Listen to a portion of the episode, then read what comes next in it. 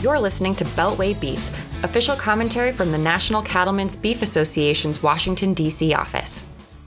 Well, hello everyone, and welcome back to another episode of NCBA's Beltway Beef. I'm Hunter Ihrman, and today I'm joined by Shane Weiss, a cattle producer from Iowa and a member of the National Cattlemen's Beef Association, as well as the Iowa Cattlemen's Association.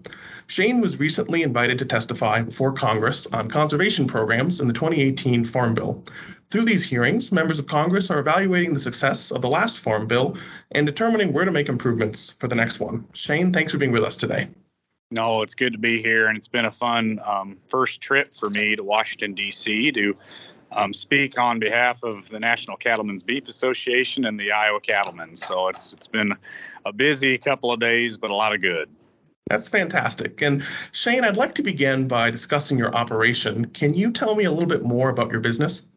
Yes, of course. So um, I'm uh, fortunate enough to be the fifth generations on, on my camp, uh, family's cattle ranch in west central Iowa. And uh, Sons is its name. We uh, we uh, focus in on raising purebred Hereford cattle, and uh, we really like selling Hereford bulls to commercial cow calf producers. So I'm I'm lucky to work alongside my older brother and my father, and we're just we're all about the beef business. We we love it.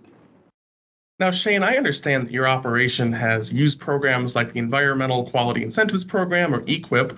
What was your experience like using EQIP? Yeah, well, and that's part of the reason why I'm here testifying is we've had um, we have tried to utilize it, but the process was just a little too slow. We needed it more rapidly accomplished. So our our process was uh, we applied and we didn't hear it quick enough. It, it got dry in our neck of the woods, and we needed to water cattle, so we had to bite the bullet and uh, invest in that improvement on our own without EQIP funding. And that's why I was here. I was telling that story, um, trying to relay the fact that in this next farm bill, we need to make it uh, a flexible yet rapid process to benefit cattle producers and livestock producers in the future. So I think that was well received amongst all uh, parties that were listening in. You mentioned uh, a few times throughout your testimony that conservation programs work best when they're voluntary. Can you explain why that is?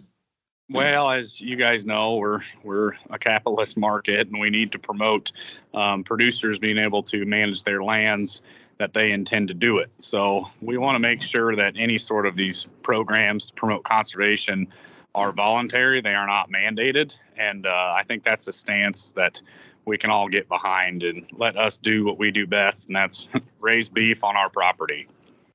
And as you know, uh, for many cattle producers, their direct contact with the U.S. Department of Agriculture is through those field offices, whether it's the Natural uh, Resources Conservation Service or the Farm Service Agency. What has your experience been like dealing with NRCS and FSA uh, local staff? Well, I'm I'm actually really lucky. We've got a great um, NRCS uh, representative that we actually get a lot of technical assistance from and we're good friends with. So um, I'm lucky enough that I get to hear from him and he provides insight and clarity on a lot of these programs. Now, I can't say the same for a lot of other fellow producers. One thing that we really stressed today in our testimonies is the fact that we need more um, staff and more technical knowledge at these offices. So um, a lot of hope that we can, in the next farm bill, promote more people, boots on the ground at these offices, willing to help producers like all of us um, enroll in these, cut the jargon, and make it a lot more flexible and easy to apply to them. And um, it, it was that was stressed amongst all of the witnesses today testifying, not just me.